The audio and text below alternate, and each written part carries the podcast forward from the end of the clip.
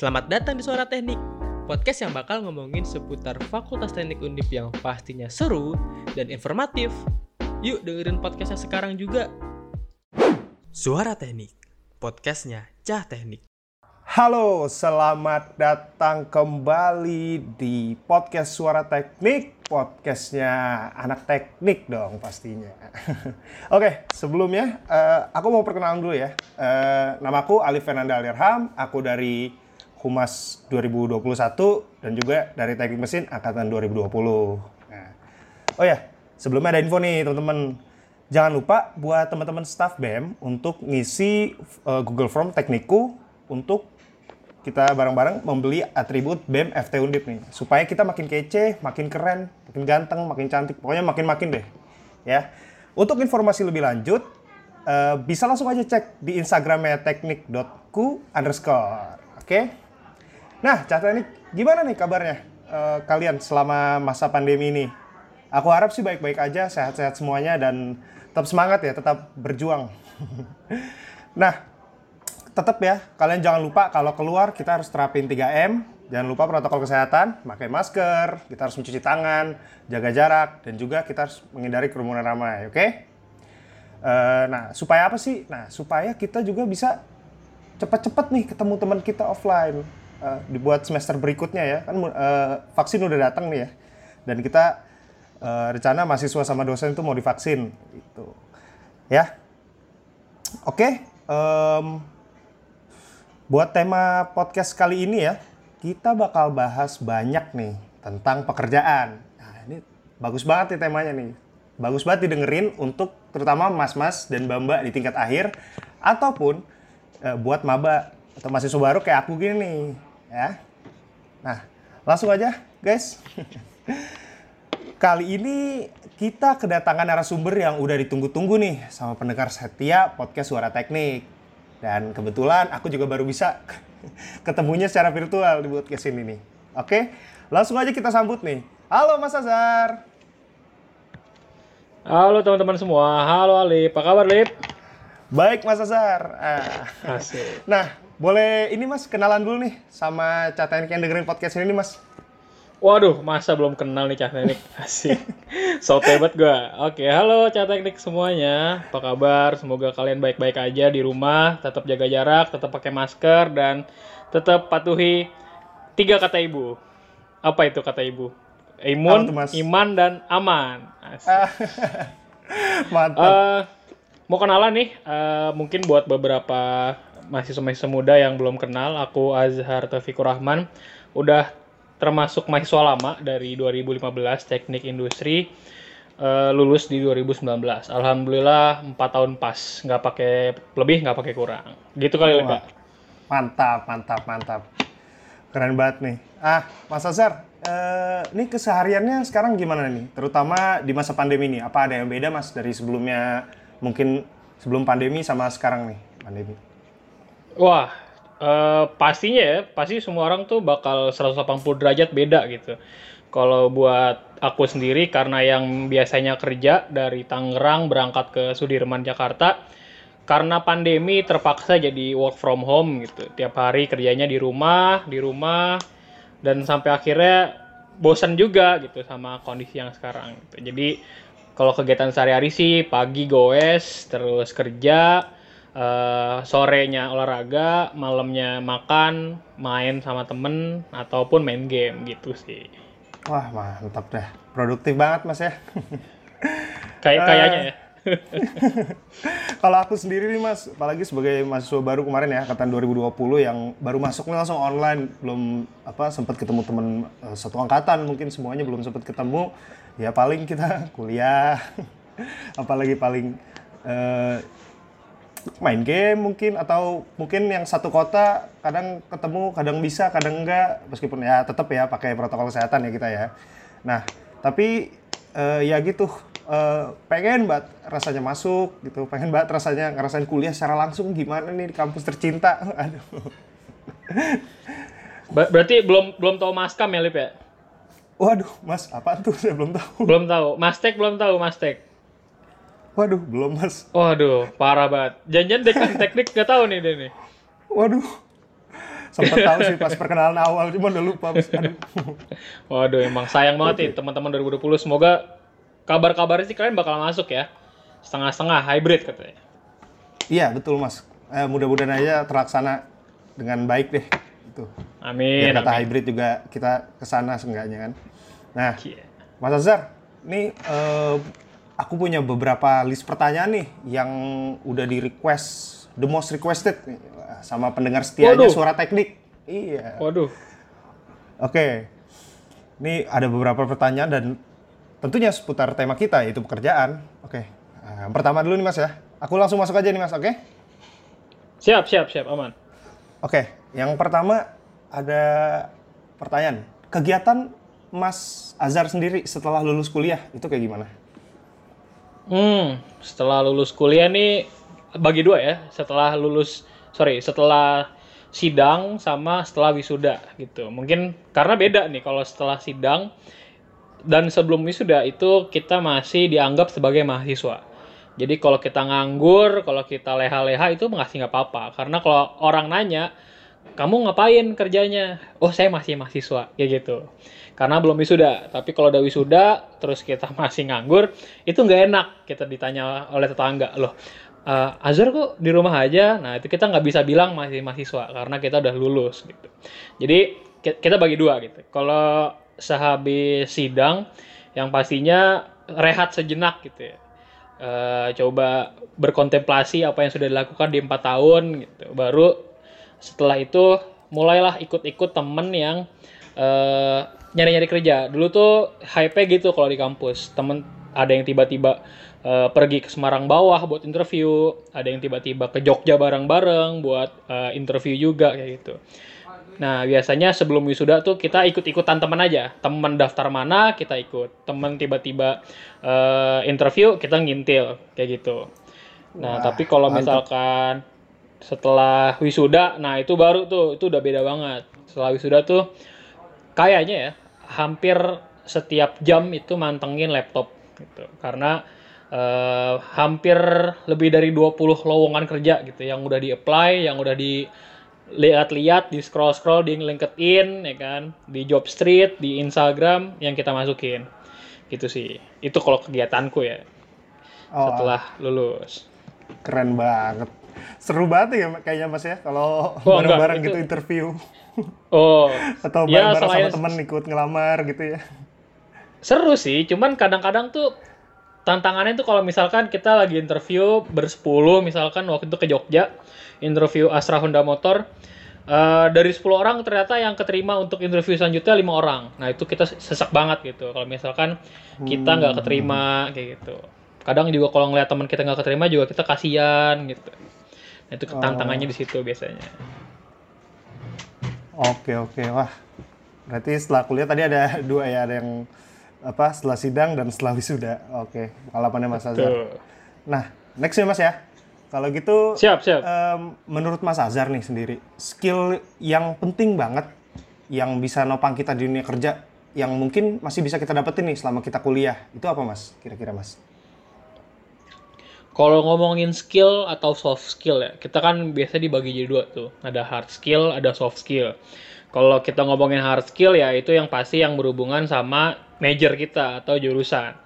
Kalau ngomongin teknik industri, artinya kita ngomongin procurement, kita ngomongin manajemen organisasi. Kalau teman-teman elektro, kita ngomongin tenaga listrik dan sebagainya. Itu hard skill. Nah, kalau hard skill, eh, kemungkinan semua orang sama gitu. Seorang yang kuliah 4 tahun biasanya hard skill-nya pasti kurang lebih sama lah gitu. Nah, yang membedakan itu adalah soft skill. Jadi kita di sini lebih bahas ke soft skill aja gitu ya. Kalau menurutku sendiri, skill yang paling penting untuk kita bawa ke dunia kerja itu adalah kepemimpinan. Kayak gitu.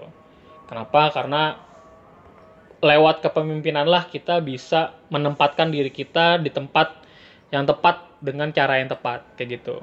Jadi seakan-akan kita itu eh, bisa pintar menempatkan eh, diri kita di berbagai lingkungan kerja. Mau ketemu orang yang suka kerjanya marah-marah, mau ketemu orang yang eh, cuekan, itu kita bisa menghadapi itu semua karena kita punya skill leadership itu. Gitu. Itu sih. Nah, itu Oh. menurutku bisa teman-teman gali di eh, dunia perkuliahan gitu. Kalau kita tahu Undip itu sendiri kan punya jargon komplit ya. Ayo nih teman-teman 2020 2021 udah tahu belum nih jargon komplit tuh apa?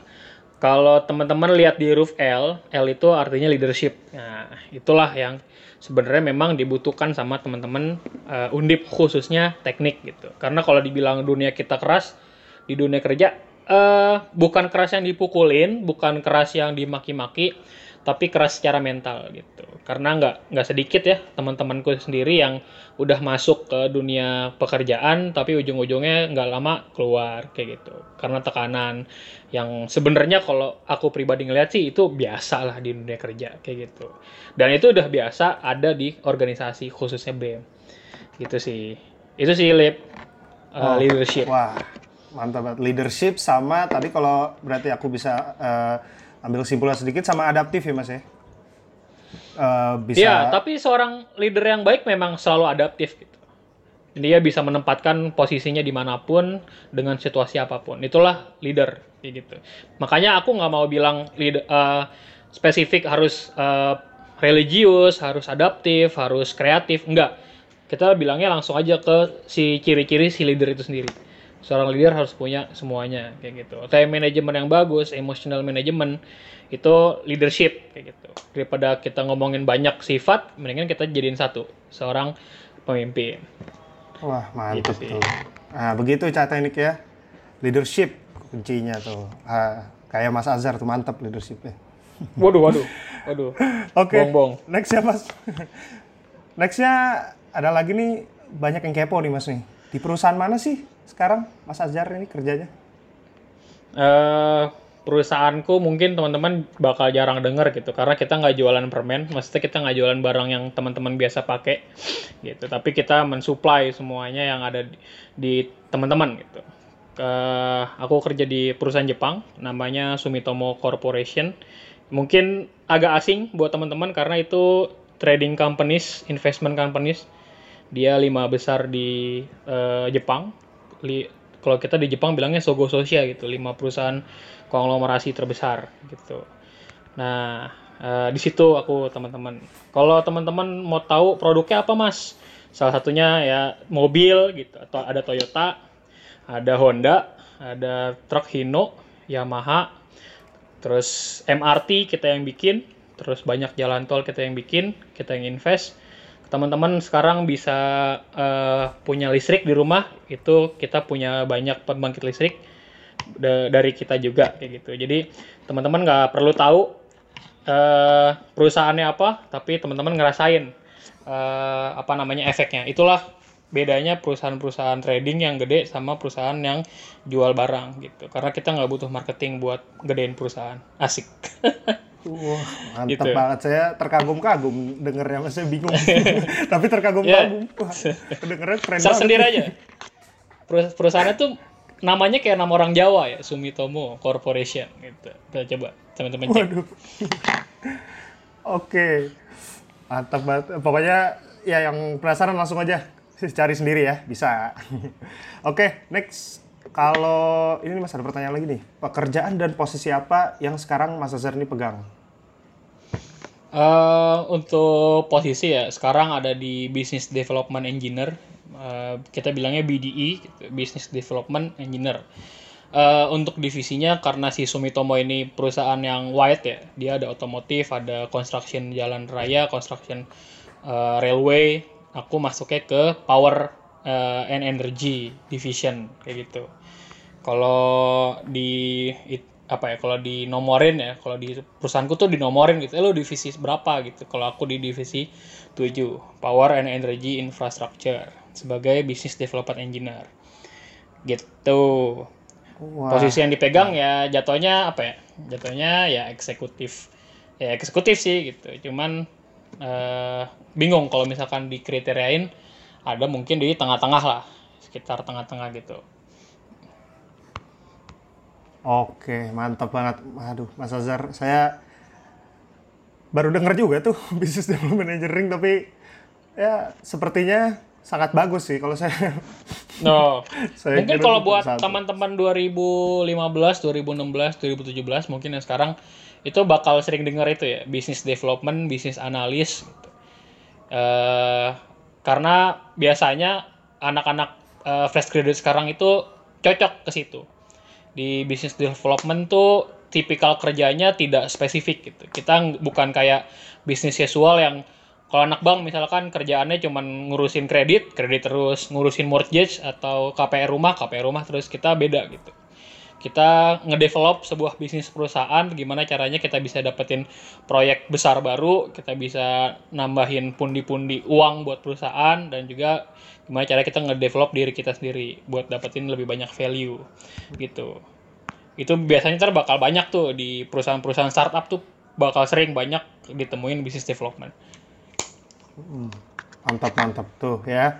Untuk yang mungkin bingung juga kayak saya ya posisinya apa tadi yang business development engineer itu tadi ya. Jadi Mas Azhar tuh udah lengkap banget tuh, udah paket lengkap. Ya Mas, kita next. nah, dari mana Mas Azhar nih dapat info tentang kerjaan ini Mas? Dan suka dukanya pada saat Mas Azhar eh, mau coba apply eh, ke kerjaan ini. eh sebelumnya ya bisnis development dulu ya. Kalau bisnis development ini nyari-nyari di internet sih gitu. Apa sih BD ini? Karena pas eh, sebenarnya aku juga kayak Alip mungkin ya pas udah lulus baru tahu banyak eh, posisi-posisi yang kita nggak tahu itu apa sih posisinya. Mungkin kalau orang-orang sekarang taunya kan MT ya, manajemen trainee, manajemen trainee, ujung-ujung jadi sales gitu. Nah, kita nggak mau tuh yang kayak gitu-gitu. Jadi eh, dulu aku coba menghindari MT-MT yang jatuhnya ke sales. Nah, ada tuh MT jatuhnya ke business development waktu itu. Eh, makanya eh, coba cari tahu di internet apa sih business development. Itu ya kalau awal tahu business development dan juga nanya-nanya ke eh, kakak-kakak ke atas gitu. Nah, tapi kalau pertanyaannya info dari mana pekerjaan ini, nah ini agak agak agak unik sih gitu karena sejujurnya aku tidak mencari pekerjaan ini gitu. Tidak tidak kepikiran buat masuk ke si Sumitomo ini karena aku juga tidak tahu perusahaan apa ini gitu kan. Nah, yang menarik adalah eh se- sehari apa dua hari ya? Dua hari sebelum sidang waktu itu karena kebetulan dari 2017 itu sebelum ngebem nih udah udah sering nih ngutang-ngatik LinkedIn. Jadi LinkedIn ku tuh rapih lah istilahnya, udah dirapihin dari 2017. Ditambahin recommendation dan sebagainya dan sebagainya gitu. Dua hari sebelum sidang ada yang kontak. Eh, dia itu kita bilangnya headhunter. Headhunter tuh kayak konsultan pihak ketiga yang ditugaskan oleh perusahaan untuk mencari kandidat gitu. Nah, headhunter ini ngontak nih ceritanya, eh, Pak Azhar, saya ngelihat CV Bapak dan sebagainya, eh, kami tertarik untuk merekrut Bapak waktu itu gitu di LinkedIn via chat. Nah, karena belum lulus, belum belum sidang juga, aku tolak lah itu pekerjaannya nih si Sumitomo ini. Itu. Nah, ternyata setelah sidang ngecek lagi nih, apa sih Sumitomo nih kok perusahaan Jepang namanya kayak nama Jawa ya gitu. Oh, ternyata kok bagus gitu. Agak nyesel gitu kok eh, nggak diterima gitu. Tapi alhamdulillah ternyata masih rezeki setelah eh, wisuda gitu. Wisuda di 1 November, di tanggal 2 November ya, pas mau pulang ke Jakarta, ditelepon sama si konsultan pihak ketiganya lagi. Dia bilang bahwasanya dari Juni gitu, dari pertama kali mereka menghubungi sampai November itu belum ada kandidat yang cocok gitu bagi mereka. Nah, se- sehingga ditanya lagi, "Eh, Bapak sudah lulus belum? Waktu itu gitu. Straightforward, Pak, maaf mau nanya, Bapak udah lulus belum? Udah nih, alhamdulillah. Oke Pak, ini saya mengundang mau buat wa- wawancara minggu depan. Oh, gitu. Nah, jadi dapatnya tuh dari LinkedIn gitu. Nah, makanya nih mau juga kasih tahu ke teman-teman, LinkedIn itu memang eh, seperti Facebook ya. Tapi di LinkedIn itu isinya orang-orang profesional gitu yang isi isi CV-nya, isi page LinkedIn-nya itu bener-bener tujuannya purpose-nya untuk mencari pekerjaan gitu. Selain flexing ya. Flexing mungkin bisa juga gitu, pakai LinkedIn. Nah, tapi ternyata memang sangat sangat berguna gitu. Sampai sekarang pun eh, tawaran pekerjaan masih banyak yang masuk ke LinkedIn. Terakhir tuh ada juga dari perusahaan musuh gitu yang eh, mau ngerekrut gitu. Cuman eh, karena nggak enak ya masa kita masuk ke perusahaan kompetitor makanya aku tolak. Tapi ternyata se powerful itu LinkedIn kalau misalkan kita uh, tata dengan rapi. Jadi mulai mulai abis teman-teman dengerin podcast ini, segera buka LinkedIn. Bagi yang belum bikin LinkedIn, silakan bikin. Silakan cari orang-orang kayak Abdul Jabar Jawadur Rahman atau Mas Lutfi Rahman yang LinkedIn itu sangat-sangat rapih. Tiru dan bikin yang yang rapih juga, masukin experience yang teman-teman punya, sertifikat dan sebagainya dan silakan nikmati aja nanti hasilnya pas teman-teman udah lulus gitu bisa dipanggil oh. nanti tiba-tiba. Mantap tuh ya, insight itu ya. Uh, untuk teman-teman cat teknik itu insight dari Mas Azhar tuh barusan tuh ya lengkap. Seperti biasa sangat lengkap, mantap. Oke, okay. Mas Azhar, uh, aku ke next question nih. Um, kalau dari uh, personal ini Mas, secara uh, pribadi, apa yang akhirnya membuat Mas uh, milih ini, milih kerjaan ini? Hmm, Iya, tadi yang aku bilang ya sebenarnya aku udah mulai nyari kerjaan kan dari selesai sidang ya. Dari Agustus tanggal 15 sidang tuh tanggal 16-nya udah mulai ke Kayo. Eh, tahu Kayo gak? Kayo tuh di Jalan Sirojudin. Ada Kayo di situ, kafe eh rame. Eh, kenapa jadi promosi kafe? Ya pokoknya aku ke kafe lah setelah sidang itu buat eh, nyari pekerjaan gitu Eh sorry Lip, ini kedengeran nggak si Alip ke freeze kayaknya? Kedengeran mas, kedengeran. Aman. Oh oke. Okay. Oke, okay. di sini mukamu kayak nge-freeze gitu. Oke okay, ya, jadi setelah intinya setelah setelah sidang tuh udah mulai nyari kerja gitu. Uh, yang sampai tahap wawancara user tuh banyak. Kalau kalian tahu Paragon, mungkin anak Esma tahu banget Paragon. Paragon tuh yang punya merek Wardah, Emina, apa gitu banyak kalau nggak salah. Nah, itu udah sampai user, terus Toyota Astra Motor yang distributornya mobil Toyota tuh.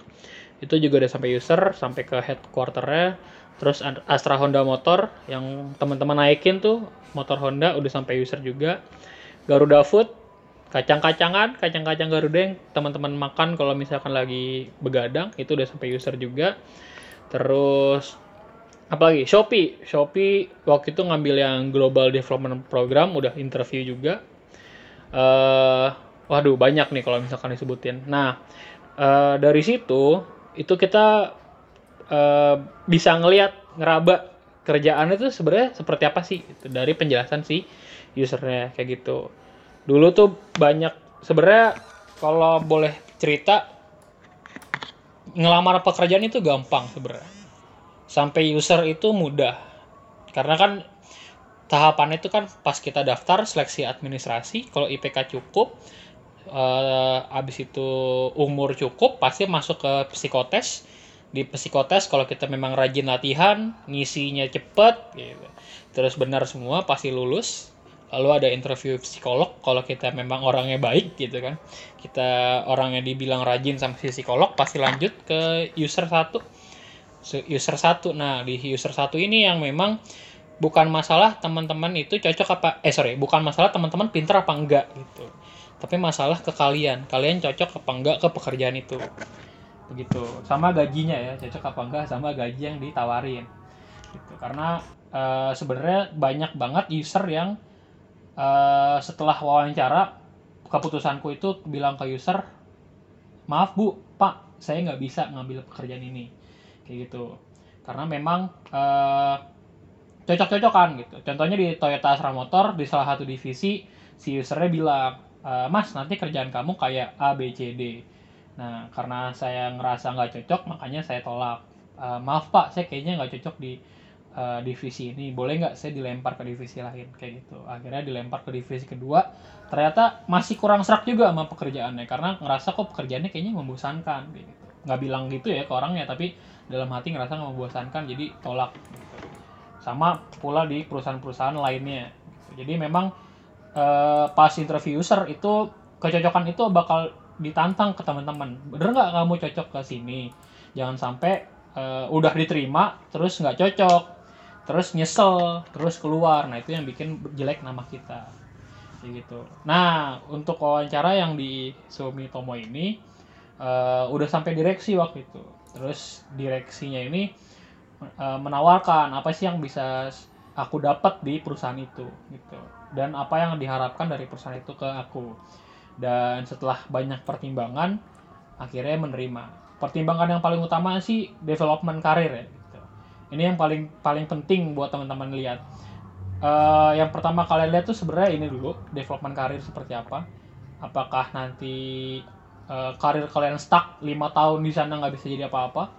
Atau kalian dari tahun pertama pun value kalian udah nambah gitu. Kalian wawasannya udah berkembang kalian koneksinya udah makin banyak kayak gitu. Terus habis selain development karir yang kalian lihat kedua itu adalah gajinya gitu.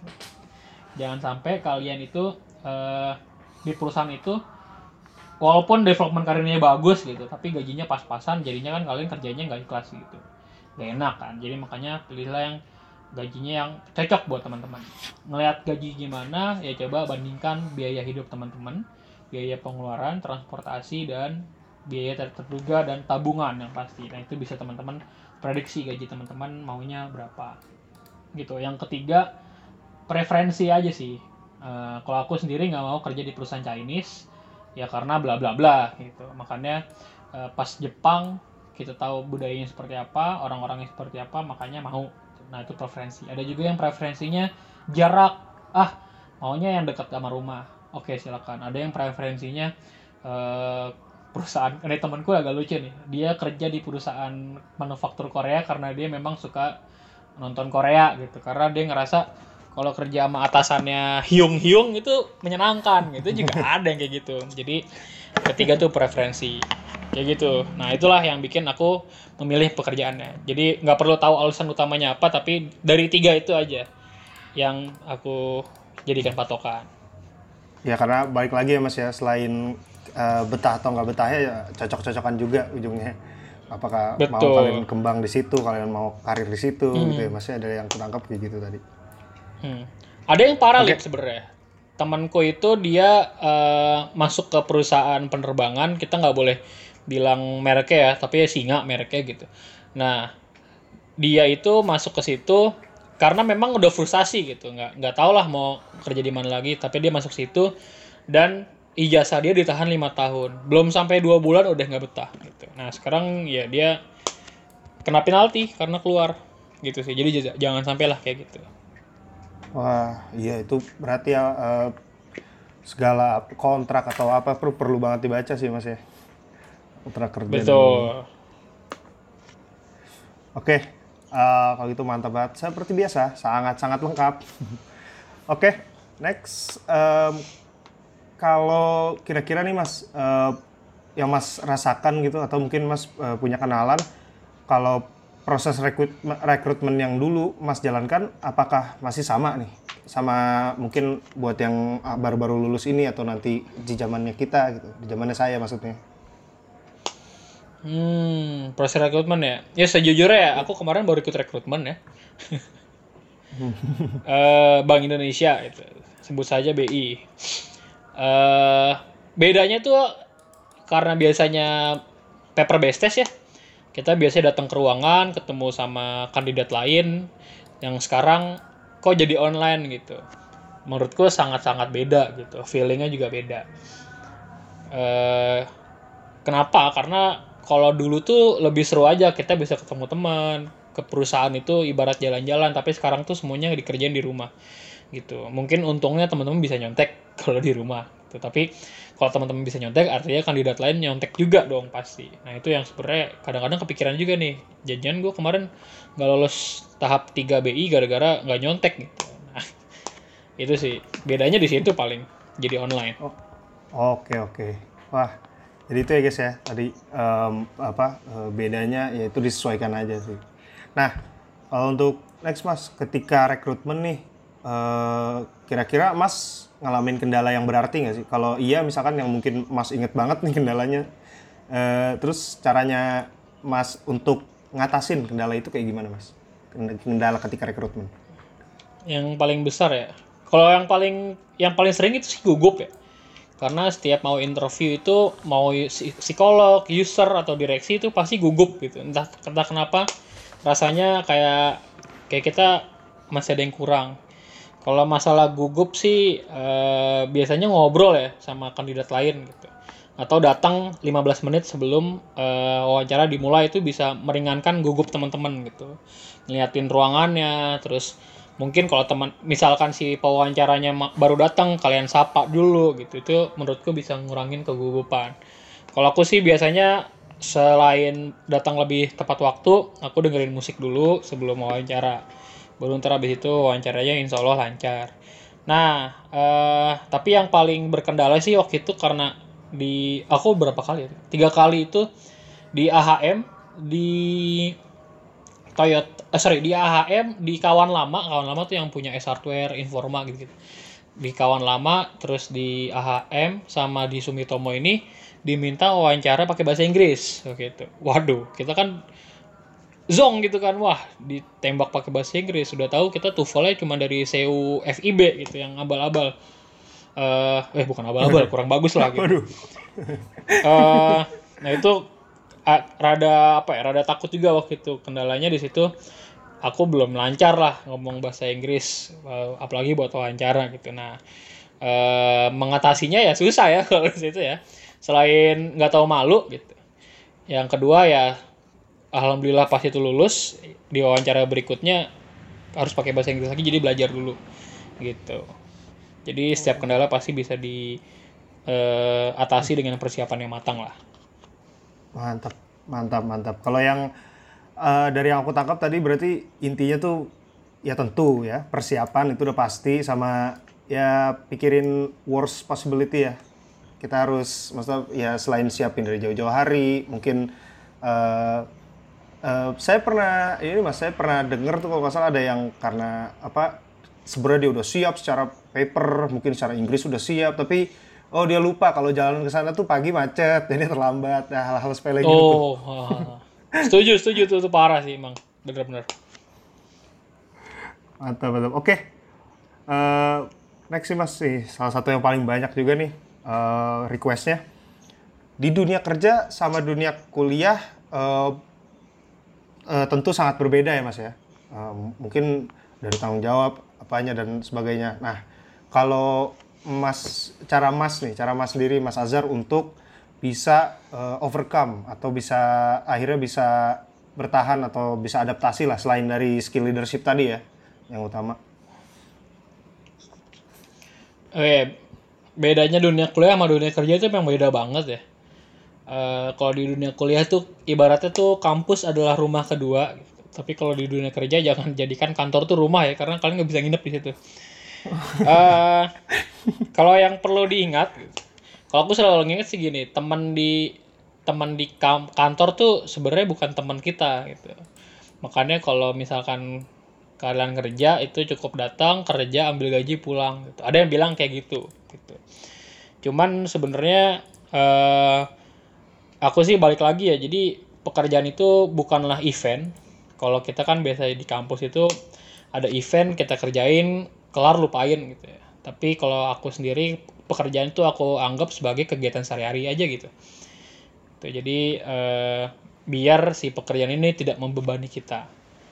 Itu kalau di pekerjaan. Nah makanya orang-orang yang ada di dalam pekerjaan pun itu ikut beradaptasi gitu dengan pikiran kita sendiri gitu. saat kita bertemu atasan yaitu aku anggap sebagai kakakku gitu yang dia nanti mau ngajarin gitu. Ketemu sama direktur ya anggap aja orang tua sendiri gitu. Kebetulan kan karena aku fresh hmm. graduate ya. Jadi ya boleh lah menganggap seperti itu. Nah kita beradaptasinya tuh e, caranya gini sebenarnya. Apa pun yang dikatakan sama atasan sama teman kerja itu jangan terlalu diambil hati karena pasti banyak yang ngomongin kita apalagi kalau kita anak baru gitu kan. Terus uh, udah dapat jabatannya cukup tinggi pasti yang di bawah kita atau yang di samping kita yang setara sama kita kan pasti jealous gitu ya. Nah jangan sampai kita ngambil hati itu omongan-omongan mereka kayak gitu. Itu satu. Terus yang kedua kalau misalkan kita dimarahin nah aku selalu nganggap gini kalau kita dimarahin eh, kemungkinan cuma dua sebenarnya dia benci sama kita sama dia memang sama kita memang salah gitu. Dan dia pengen dan dia memang pengen pengen membantu biar kita nggak salah kayak gitu. Nah anggaplah yang kedua gitu. Jangan sampai anggap yang pertama. Ya kali masa Oke. atasan benci sama bawahan gitu nggak mungkin banget. Karena kan dia yang rekrut kita kayak gitu. Jadi Ah. selalu tanam mi- mindset kalau kita itu sebenarnya di situ ada untuk belajar dan untuk bekerja gitu Ah, ah, ini menarik banget nih mas Ngo- ngomong-ngomong tadi ya. Ini sedikit aja nih tentang eh, tadi jangan dibawa hati atau segala macam. Nah, eh, bener gak sih mas eh, kalau katanya tuh eh, ada temen eh, kita nongkrong gitu atau teman kita ya temen sehari-hari lah sama teman kerja itu beda gitu mas. beda beda banget jadi jangan sampai menyamakan eh, kehidupan biasa kita sama kehidupan kerja kayak gitu beda lah karena kecuali ya kecuali kalau teman kerjanya itu memang udah sohib banget gitu ya udah udah kerja lima tahun bareng suka dukanya sama kayak gitu kan. Pengalamannya sama ya itu mungkin bisalah kita bawa eh, ke dunia kita gitu. Tapi kalau saat ngomongin pekerjaan udah jangan sampai ke bawah-bawah tuh yang di luar pekerjaan. Oke, ya jadi gitu ya cara teknik ya. Jadi kemampuan kita juga untuk membedakan itu. Jangan lupa juga. nah, eh, Mas, untuk nextnya nih, eh, saat misalkan Mas ngerasa down gitu, misal lagi ketika kerja, apa pun itu masalahnya, mau ya dari yang sehari-hari atau misalkan ada problem yang bener-bener berat, itu cara Mas untuk bangkit tuh biasanya kayak gimana? Cara coping mekanismenya Mas gitu untuk eh, bisa bangkit dan tetap bekerja secara optimal gitu Mas. Hmm. Eh, ini permasalahan kalau kalau permasalahan rumah yang pasti tidak pernah aku bawa ke dunia kerja gitu. Jadi kalau misalkan lagi WFO ya, eh, pas di kam- di kantor gitu ya udah tuh kita lupain, kita taruh sejenak tuh kalau masalah di luar kantor gitu. Eh, tapi kalau misalkan down ini gara-gara kerjaan, kebanyakan sih bukan masalah rumah ya, kebanyakan masalah kerjaan gitu kebanyakan eh, kita ngerasa kok kurang perform ya kita di kerjaan ini atau gue udah belajar ini berkali-kali nggak ngerti-ngerti ya gitu. Nah, itu sering banget kalau misalkan kayak gitu. Eh, yang pasti selain eh cari tahu masalahnya ya pastinya cerita sama orang gitu sama teman deket gitu. Sama teman kantor juga pernah kalau ngomongin masalah eh, kerjaan tuh sama teman kantor memang lebih enak gitu. Tapi ngomonginnya yang positif ya misalkan eh, ada nih teman kantor. Kebetulan aku paling muda ya jadi atasanku tuh yang setara sama aku beda tujuh tahun gitu. Nah itu ngobrol lah sama dia mas kok kayaknya aku kurang perform ya mas di sini mas? Ada saran nggak? Ada solusi nggak? Gitu. Nah itu biasanya mereka bakal nyemangatin kalau misalkan memang mereka orang baik gitu ya. Nah jangan sampai teman-teman ngobrolnya ke orang orang-orang yang tidak suportif gitu. Itu sih. Jadi memang kalau saat down eh, caranya ya dicari masalahnya diobrolin dilepasin gitu. Dan eh, minta orang lain buat kasih saran. Itu sih. Tapi kalau misalkan down down banget ya aku sih pernah waktu itu pulang kantor bukannya pulang malah muter-muter Jakarta waktu itu. Itu pernah juga kayak gitu Wah, gue salah apa? Ya itu tuh pernah gitu. Itu wajar lah ya. Asalkan tidak Ya, tahu ya. Holy Wings gitu. Jadi Ah. masih aman lah. Kebetulan belakang kantor saya Senoparty pak. Jadi eh, agak-agak menggoda gitu. Agak sedikit ini ya Mas ya, menggoda. iya udah apal banget di situ apa aja adanya. Itu ya tips dari Mas Azhar tuh untuk kalau lagi ngerasa down gimana tuh cara bangkitnya. Nah, ah, ngomongin tips lagi nih Mas. Ah, ada juga nih Mas eh, dari pendengar setia Cara teknik nih, ada juga yang mau minta tips dan trik bagi eh, mereka nih, mungkin yang tertarik nih, eh, udah setelah denger eh, Mas Azhar tadi ngejelasin tentang eh, pekerjaan Mas, rekrutmen segala macam, mungkin ada yang tertarik nih. Ah, gimana caranya eh, mungkin Mas bisa bagi tips and trik gitu untuk mereka yang tertarik juga sama pekerjaan ini gitu. Pekerjaan yang Mas eh, lagi, lagi kerjain sekarang Oke, ini tentang BD ya berarti ya. Eh, Iya. Sekarang kalau untuk BD mungkin biar teman-teman lebih kebayang, teman-teman sekarang bayangin diri teman-teman itu adalah eh apa namanya? IO, IO sebuah event gitu. IO event yang kerjaannya itu adalah nyari proyek untuk di manage kayak gitu. Nah, CEO ini eh, bisa nanganin proyek apa aja dong. Mau nikahan dia bisa, ulang tahun bisa, mau pensi bisa, mau apa lagi, sunatan bisa. event por bisa kayak gitu. Itulah tipikal io bener nggak? Karena dia event organizer. Business development sebenarnya sama kayak gitu teman-teman. Kita tuh ngelihat peluang bisnis dari semua konsep kesempatan yang ada. Kebetulan aku sekarang ada di power and energy infrastructure gitu. Jadi yang aku lihat adalah dari Indonesia itu apa sih potensi energi dan eh, power yang bisa aku manfaatkan yang bisa dijadikan proyek kayak gitu. Dan ternyata banyak. Kalau kita ngomong energi ada renewable energy demandnya masih tinggi ada PLTU ada co-firing dan sebagainya kayak gitu.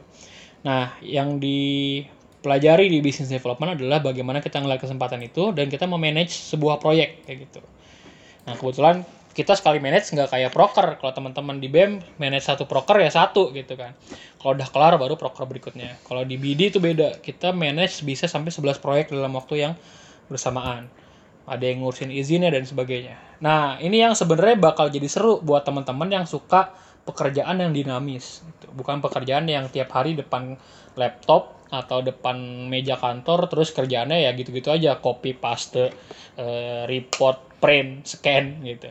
Nah ini yang seru dari seorang BD dan seorang BD ini itu bisa pindah ke pekerjaan walaupun itu tidak berkaitan dengan pekerjaan yang sebelumnya. Misalkan aku awalnya di sini di power infrastructure.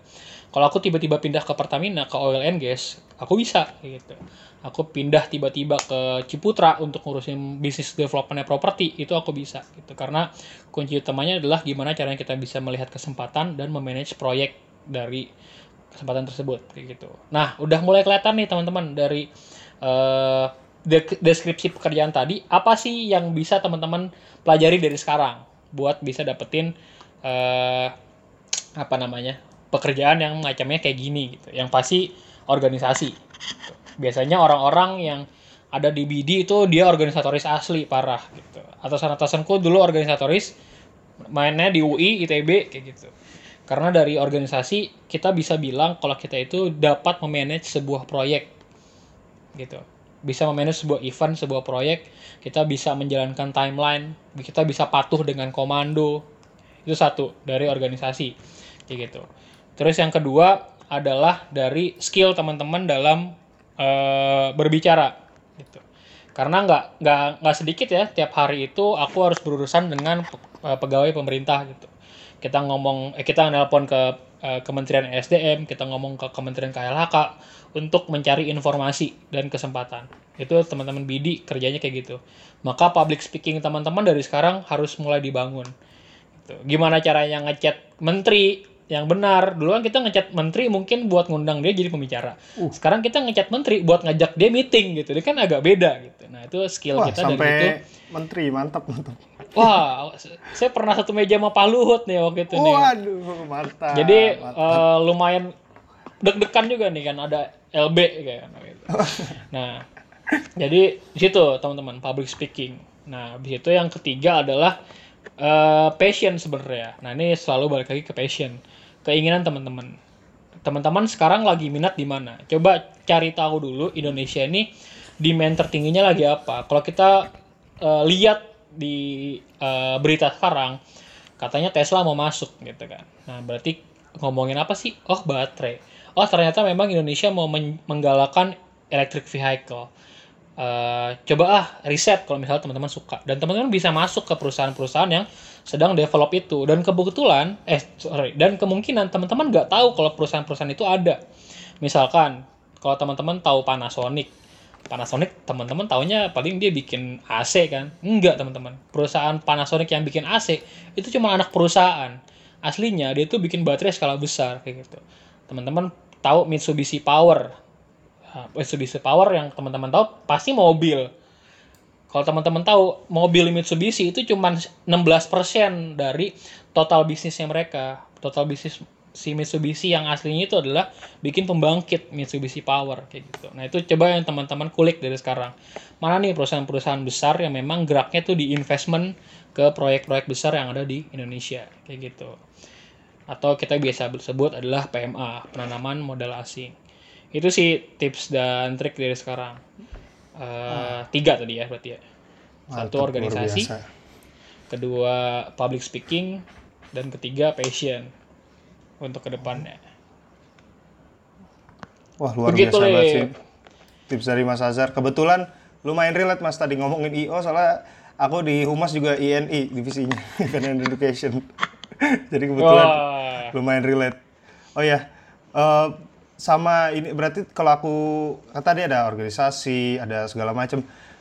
Nah, aku yang aku eh, bisa simpulin eh, kalau mau bisa dapat apa pekerjaan mungkin yang oke gitu ya. Salah satunya ya eh, cari ini pasarnya lagi minta apa, nah kita cocokin sama kemampuan kita gitu. Kalau aku nangkapnya gitu sih tadi Mas gimana Mas? Bener nggak? Betul, betul, betul. Oh. Menjawab kebutuhan pasar gitu. Mantap. Oke, Mas, eh, mungkin terakhir nih nah, untuk para budak-budak motivasi nih mungkin ya. Boleh nih dikasih motivasi buat mungkin teman-teman yang apa Cata Teknik yang mendengarkan podcast ini yang masih berjuang. Oke, buat teman-teman cah teknik sebelumnya eh selamat malam gitu ya. Selamat pagi, selamat sore tergantung teman-teman mendengarkan ini di mana. Untuk kalian yang masih kuliah, dinikmati. Kuliah itu adalah masa-masa yang paling indah, ya kan? Kalau kata saya yang udah bekerja sangat kangen gitu dengan kuliah. Jadi manfaatkanlah kehidupan kuliah kalian seefektif dan sebanyak mungkin gitu. Jangan sering-sering pulang, sering-sering nongkrong aja di kampus itu lebih seru gitu. Nah, untuk masalah pekerjaan, kalian tenang aja. Pekerjaan itu bakal datang ke kalian asalkan kalian mau berusaha kayak gitu. Dari teman-temanku 250 orang di teknik industri nggak ada orang yang eh, apa ya istilahnya menganggur lebih dari enam bulan gitu. Kebanyakan dari mereka sudah dapat pekerjaan belum sampai enam bulan. Jadi buat teman-teman yang penting rajin kuliah, IPK bagus, insya Allah interview user tuh pasti bakal gampang kayak gitu. Nah terus aku mau pesan nih buat teman-teman semua nih, ini nggak tahu ya ini mot- motivasi apa pesan gitu. Kalau kalian nanti ada di dunia kerja, yang aku lihat itu banyakan di perusahaan swasta, perusahaan-perusahaan besar itu undip itu masih sangat dikit teman-teman, gitu. Ikatan alumni kita masih sangat sedikit dan sangat-sangat rapuh. Kenapa? Karena kebanyakan kalau menurut survei gitu dan sesuai kenyataan, kebanyakan anak undip itu lebih memilih jadi PNS. Gitu. Kalau teman-teman memilih jadi PNS, teman-teman nggak usah dengerin podcast ini. Mendingan teman-teman fokus belajar CPNS. Nah, Kayak siap. Bener banget tuh. Teman-teman cukup buat dapetin IPK 3, teman-teman daftar CPNS, latihan soal, teman-teman bakal jadi CPNS. Tapi bukan itu ya sebenarnya kita mau latih di teknik industri, eh sorry, di teknik undip gitu. Kita nggak ngelatih orang buat jadi CPNS. Kita ngelatih orang buat bisa bikin usaha yang pertama atau dia bisa bekerja di perusahaan yang bisa bikin value dia bertambah menjadi sangat pesat gitu. Jadi dari sekarang teman-teman belajarlah yang rajin untuk bisa masuk ke perusahaan-perusahaan bergengsi yang ada di Indonesia maupun di luar negeri gitu. Itu sih Lip, paling. Gak, Oke. nggak bisa ngomong banyak, susah memotivasi orang tuh ternyata. Iya, harus dari diri sendiri sih ya Mas ya. Iya bener. Atau Alip lah, kasih motivasi Lip. Waduh. Untuk kakak-kakak pekerjaan lagi. 2017 ya kan. Waduh. ya, nah, paling kalau dari saya paling sih kalau saya ya motonya YOLO aja. Pokoknya nggak usah takut ini itu ya sikat aja lah. Kalau misalkan ada peluang sikat. Jangan kasih Oke. kendor. Setuju, setuju, setuju. Itu relate tuh sama sekarang tuh YOLO tuh relate banget. YOLO-nya tapi ya gitu, maksudnya yang positif bukannya wah saya Iya, iya. ini yang aja lah. terukur, yang terukur ya. Benar-benar. iya, kayak gitu. Ah, oke, mantep banget. Itu berarti tadi sebenarnya saya mau nanya harapan eh, Mas ya buat ke mahasiswa, tapi itu udah sekalian tadi di pack sama motivasi itu udah. Udah, udah, udah. Udah, udah sekalian di pack motivasi. Oke. Wah, mantep banget. Ya, gimana? Nih sesuai kan yang ditunggu-tunggu nih sama Cah Teknik nih. Narasumbernya sesuai banget. Pasti. Ah, oke. Eh, Mas Azhar, makasih banget ya udah mau hadir dan juga membagikan ilmu serta insight-insight yang super lengkap dan bermanfaat buat semua Cah Teknik yang dengerin podcast ini nih. Mantap, mantap, mantap. Oke, kalau gitu sekian dulu buat episode podcast Suara Teknik kali ini. Ya, jangan lupa dengerin podcast dan episode yang lain juga. Nah, aku dari Aku Alif dari Teknik Mesin 2020, pamit undur diri. Sampai ketemu di episode-episode selanjutnya. Salam satu TK Teknik Jaya. Bye-bye.